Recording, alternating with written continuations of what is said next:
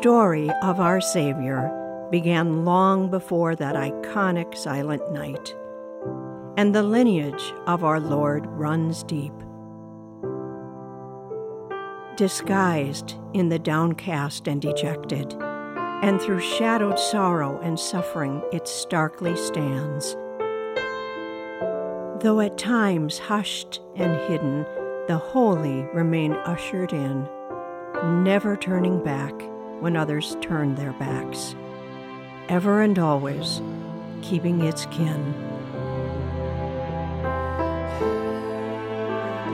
The blessed and beautiful, passed over and protected, tying up the promise and wrapping up the gift to be given.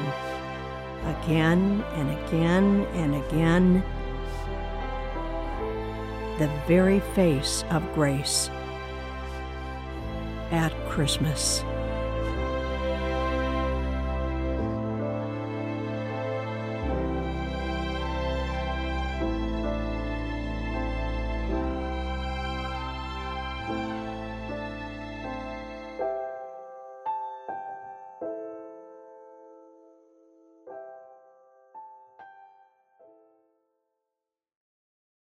The things I love about Christmas are all the family traditions that we have.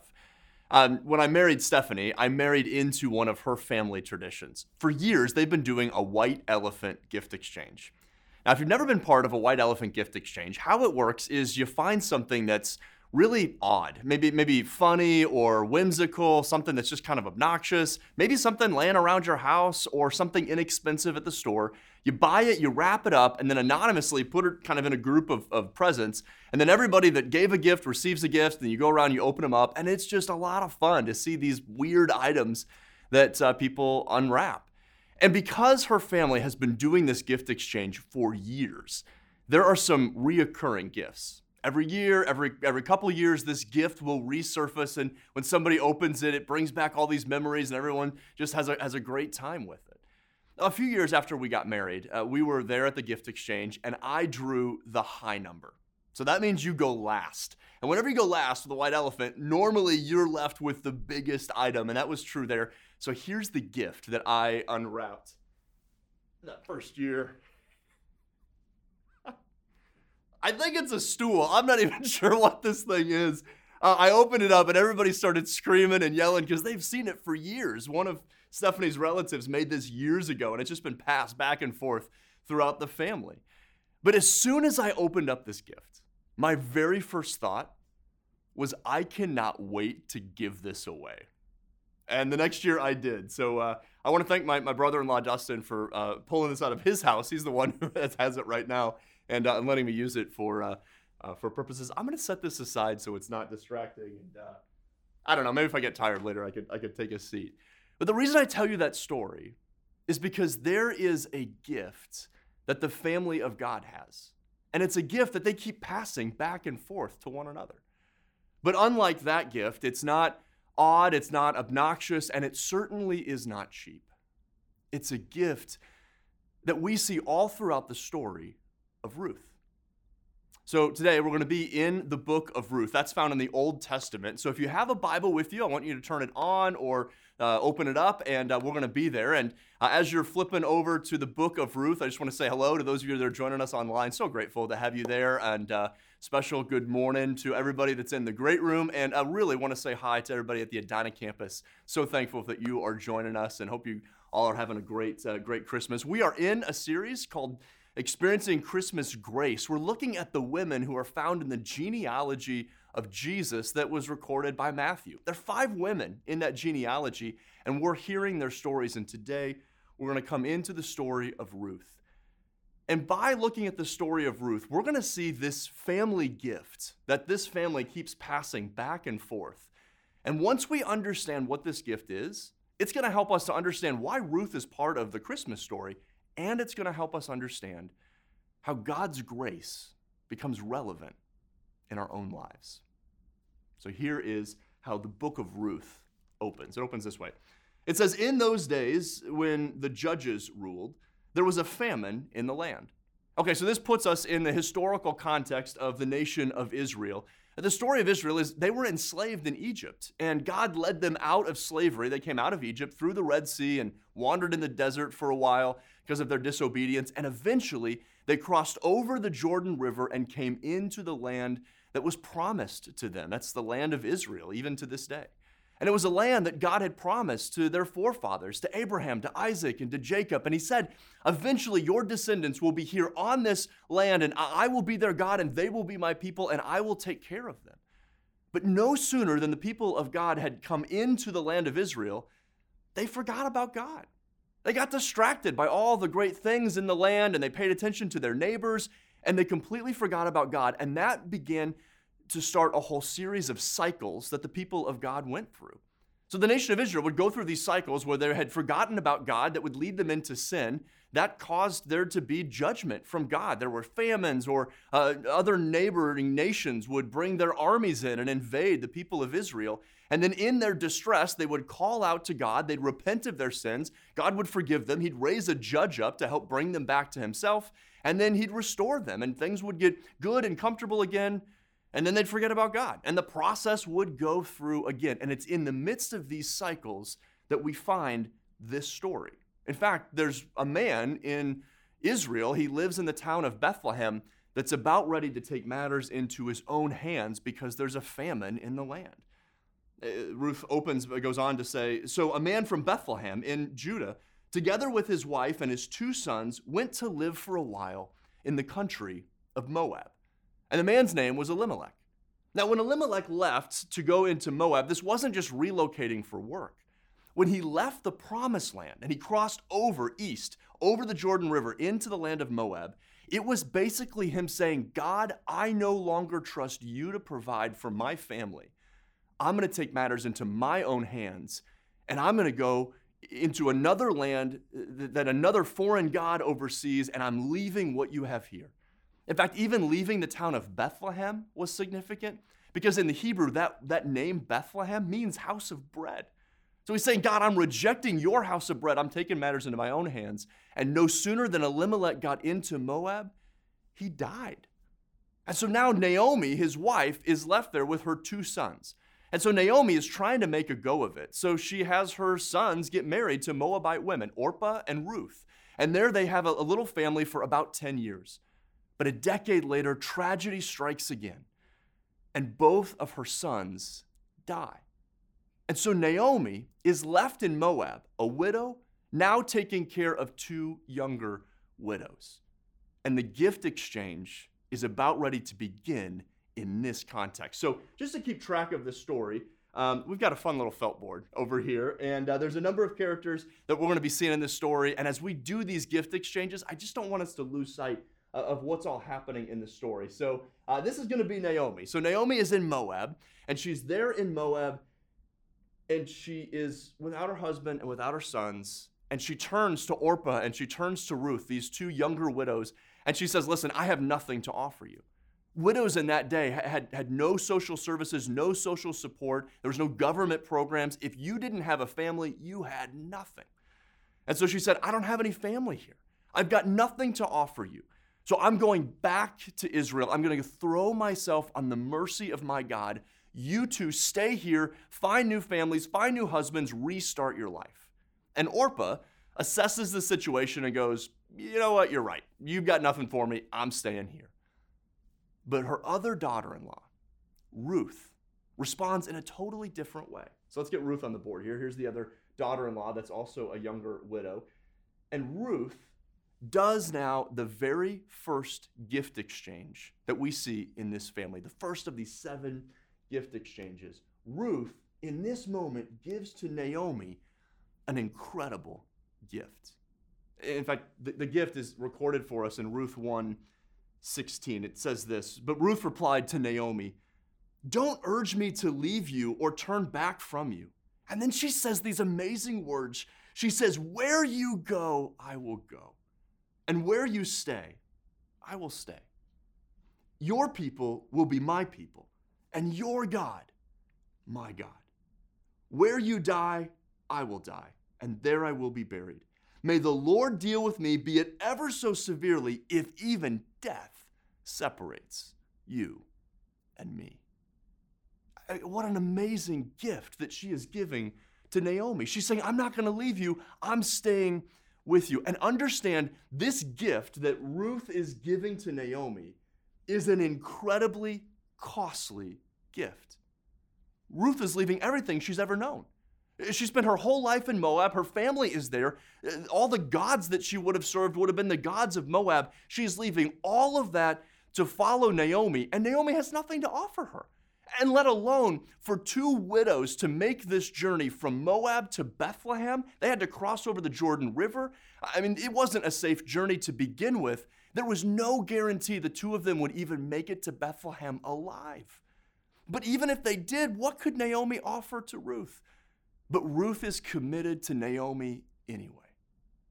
And I have to imagine that for Naomi to hear those words from Ruth would have been like God's grace Himself coming and blessing her. You know, it's oftentimes in our deepest moment of distress that God's grace impacts us the most.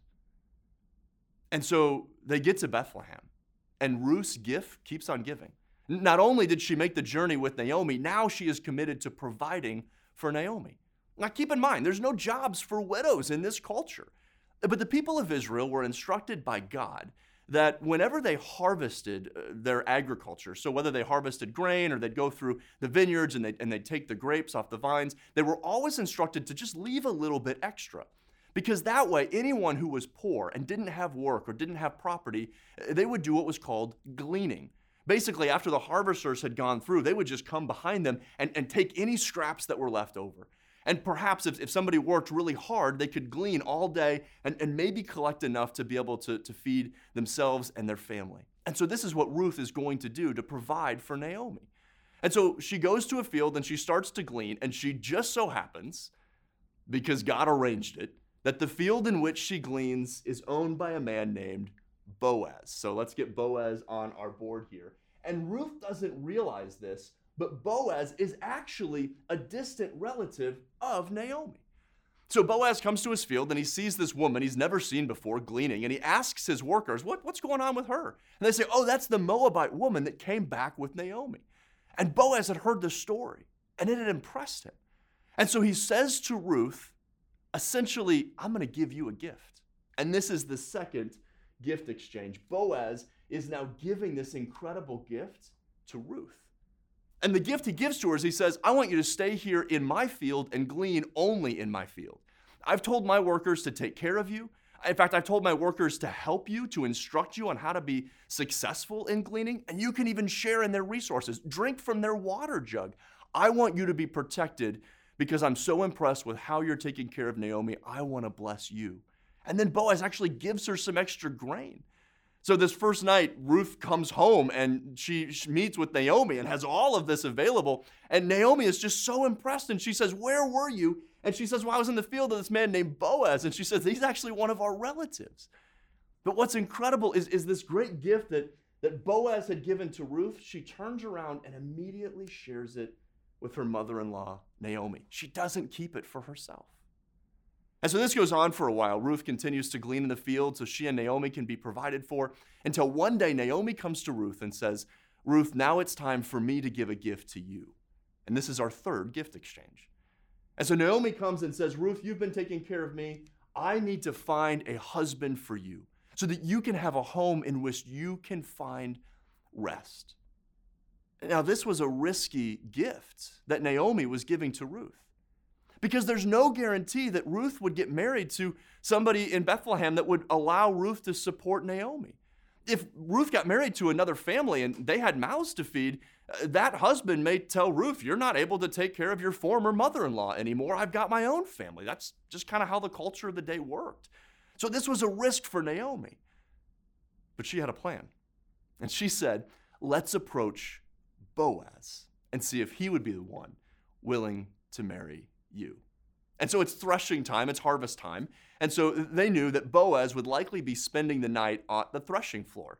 And that's what farmers did in this day. After they'd thresh all their grain, they would spend the night there by the grain to make sure robbers didn't come and steal it. And so they think this is a great opportunity for Ruth to have a private conversation with Boaz. So she gets all dolled up and she sneaks to the threshing floor at night. And in Ruth chapter 3, there's an event that is described in the text that Ruth uncovered the feet of Boaz. Now, we're not really sure what that phrase means, and it's perplexed scholars for years. And there are some scholars who will tell you that this was really innocent. It just meant that Ruth came up and, and took a blanket off or, or, or um, the, the, the, clothes that were kind of draped over the feet of Boaz, and she just kind of pulled it back to expose his ankles and feet, and the coolness of the night air woke him up, and then they had their private conversation. Other scholars will tell you that this was a little more scandalous. The reality is, we don't know what the phrase means, but what we do know is that this was Ruth humbling herself and asking Boaz in a very bold and direct way for help. And what's incredible is that the ask that she was proposing to Boaz was going to cost him a lot. I mean, not only would it cost him if he needed to help redeem the family, and in this culture, what that meant is that likely when Naomi's husband Elimelech left to Moab, he probably sold all of his property, which means essentially Ruth is asking him Boaz, would you buy Naomi's property back and then give it to her? That's going to cost him some real money.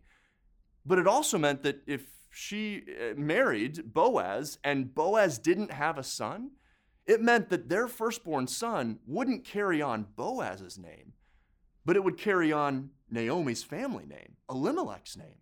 Because in that culture, that's what you did to, to carry on the name of the dead.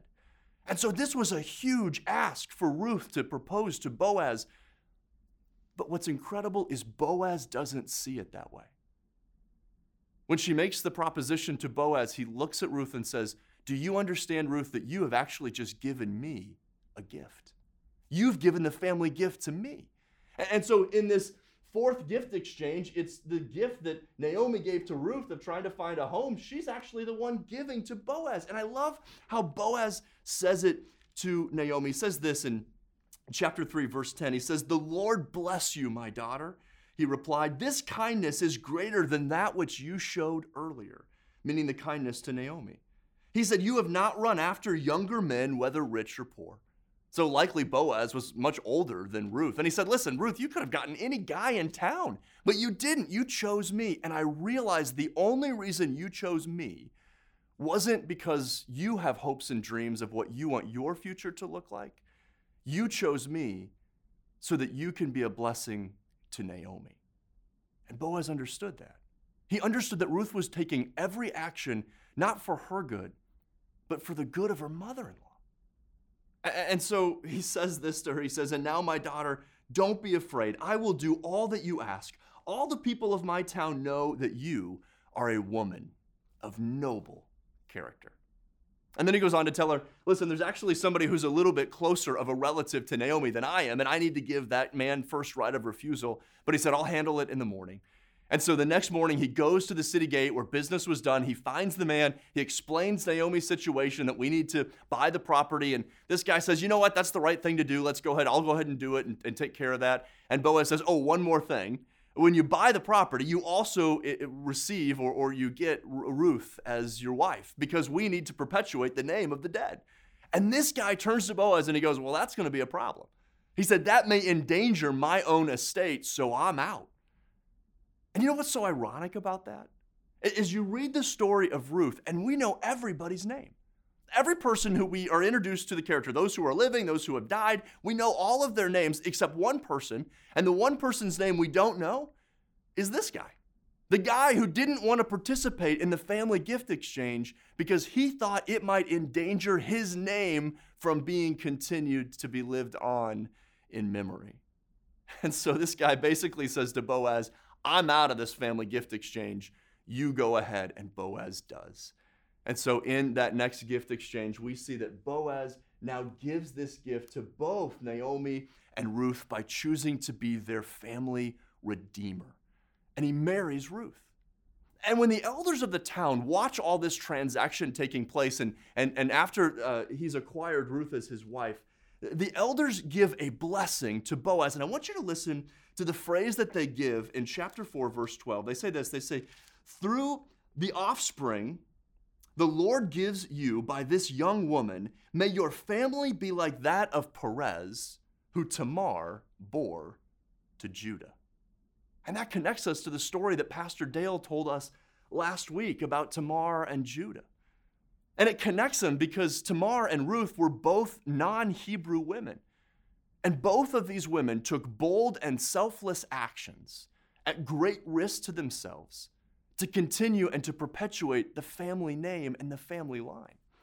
And it tells us that there's something more going on in this story than just a family gift exchange.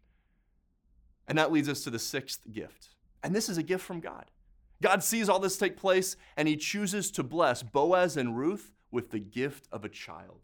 And in that sixth gift exchange, God himself gives to them a child, and it is indeed a son, a firstborn son. And what's amazing about this gift is that Ruth receives this sixth gift that's from God Himself. And just like all the other gifts she has received, what she does is she immediately takes the child as soon as he is born and she places that gift in the seventh and final gift exchange into the arms of Naomi. In effect, saying, Naomi, this child is yours. This child will now continue your family line. It's an amazing story. And it's an amazing story of this family that just gives this gift back and forth to one another. So you might be wondering, what's the gift? Well, the gift that this family keeps giving and receiving to each other is actually a Hebrew word. It's used throughout the Old Testament, and the Hebrew word is chesed. It's a fun word to say, chesed. It's a really difficult word to translate.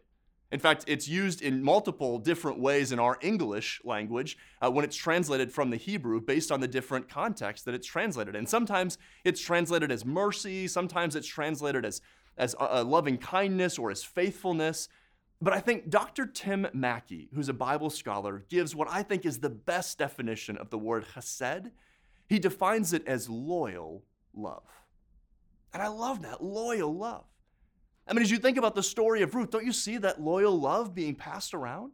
I mean, Ruth gives this loyal love to Naomi, and then, and then Boaz gives a loyal love to, to Ruth, and she passes that on to Naomi. Naomi gives it back to Ruth, and Ruth turns around and gives it to Boaz. And, and then, then Boaz makes this commitment that he's going to take self sacrificing actions to support both of them. And, and every time that loyal love comes and, and is received by Ruth, she turns around and gives it to somebody else.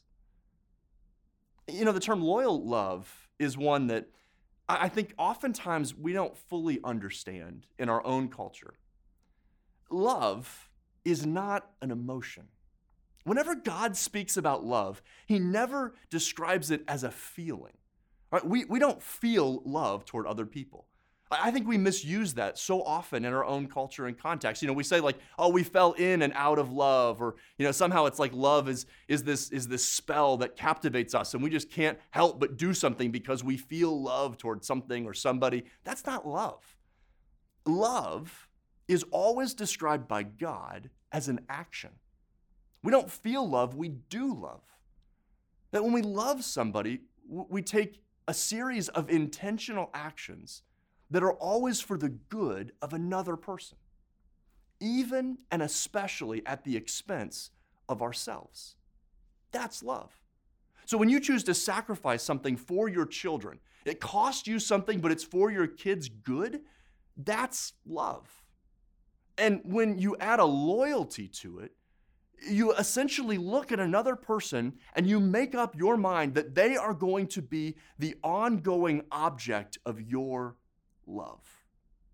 That's what Ruth did.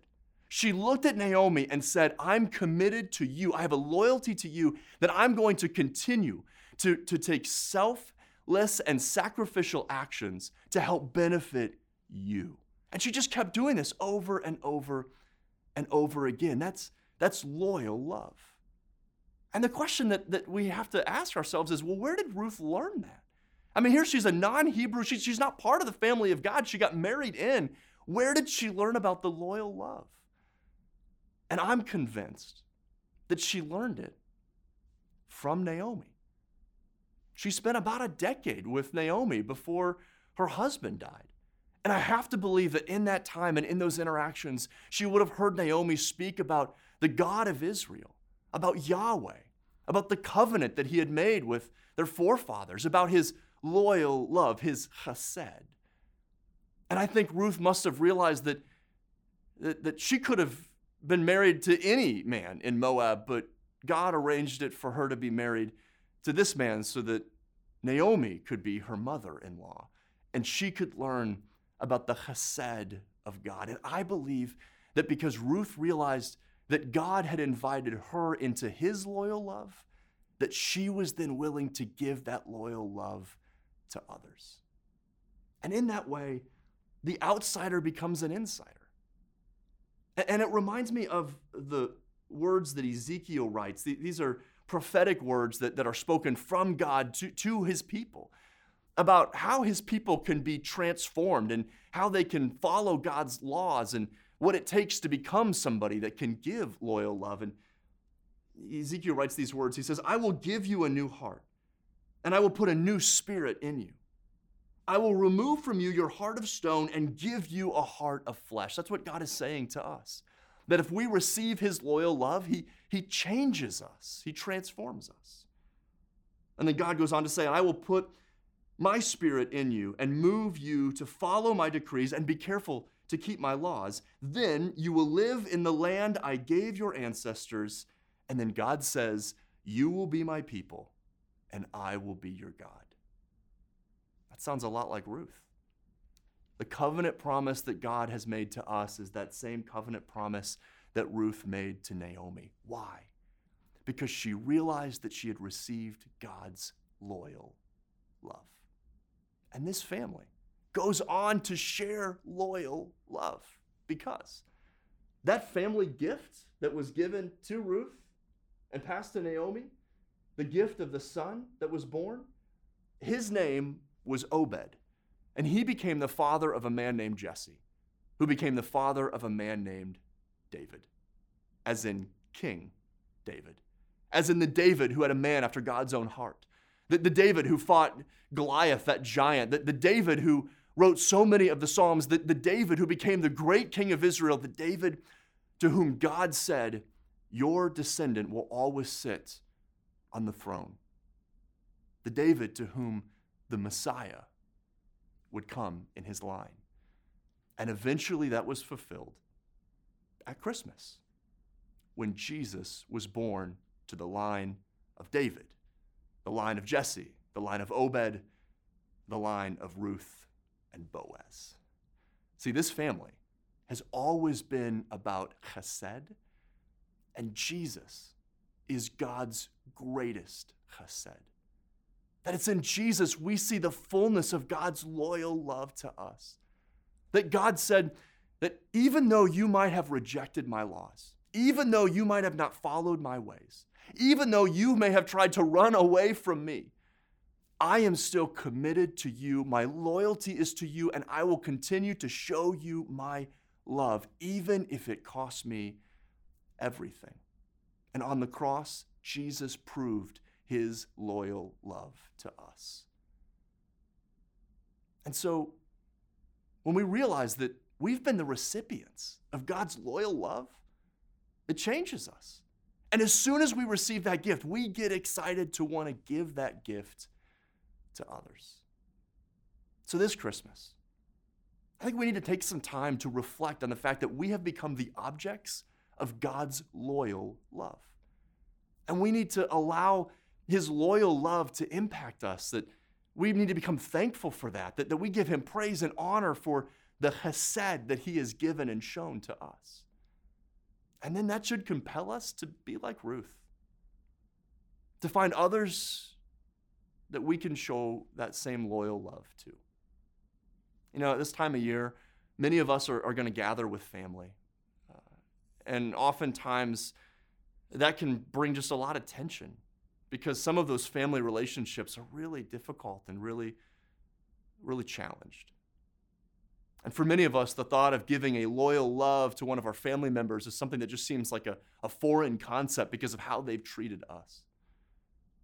But what Ruth teaches us is that we choose to give loyal love to others not because they deserve it and not because they've earned it, but simply because God's given that to us. And so we choose to give a loyal love to them.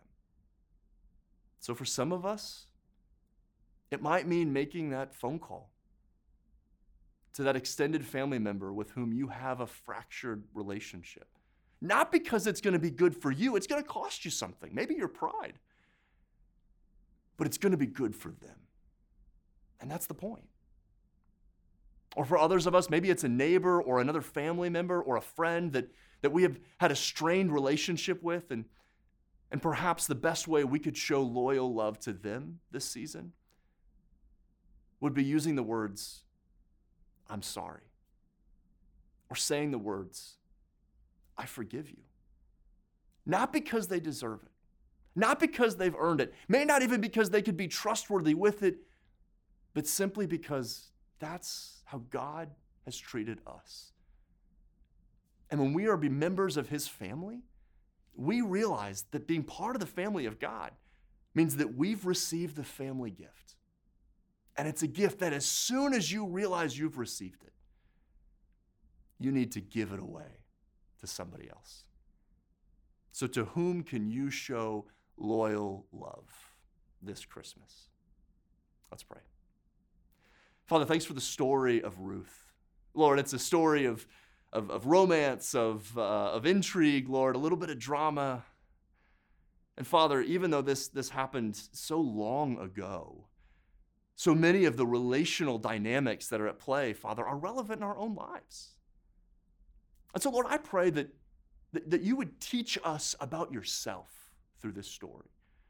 Lord, that we would understand this incredible gift that you have given to us through your Son, Jesus. And Father, that we would, we would take time to just say thank you and to be changed and transformed because of that loyal love you have given to us. And Father, I pray that, that you would change us to the point that even though we may not feel like it, we would be able to leave this message and to put your word into action by extending loyal love to others. Not to appease you, God, but simply to say thank you for the gift you've given to us in your Son, Jesus Christ. And it is in his name we pray. Amen.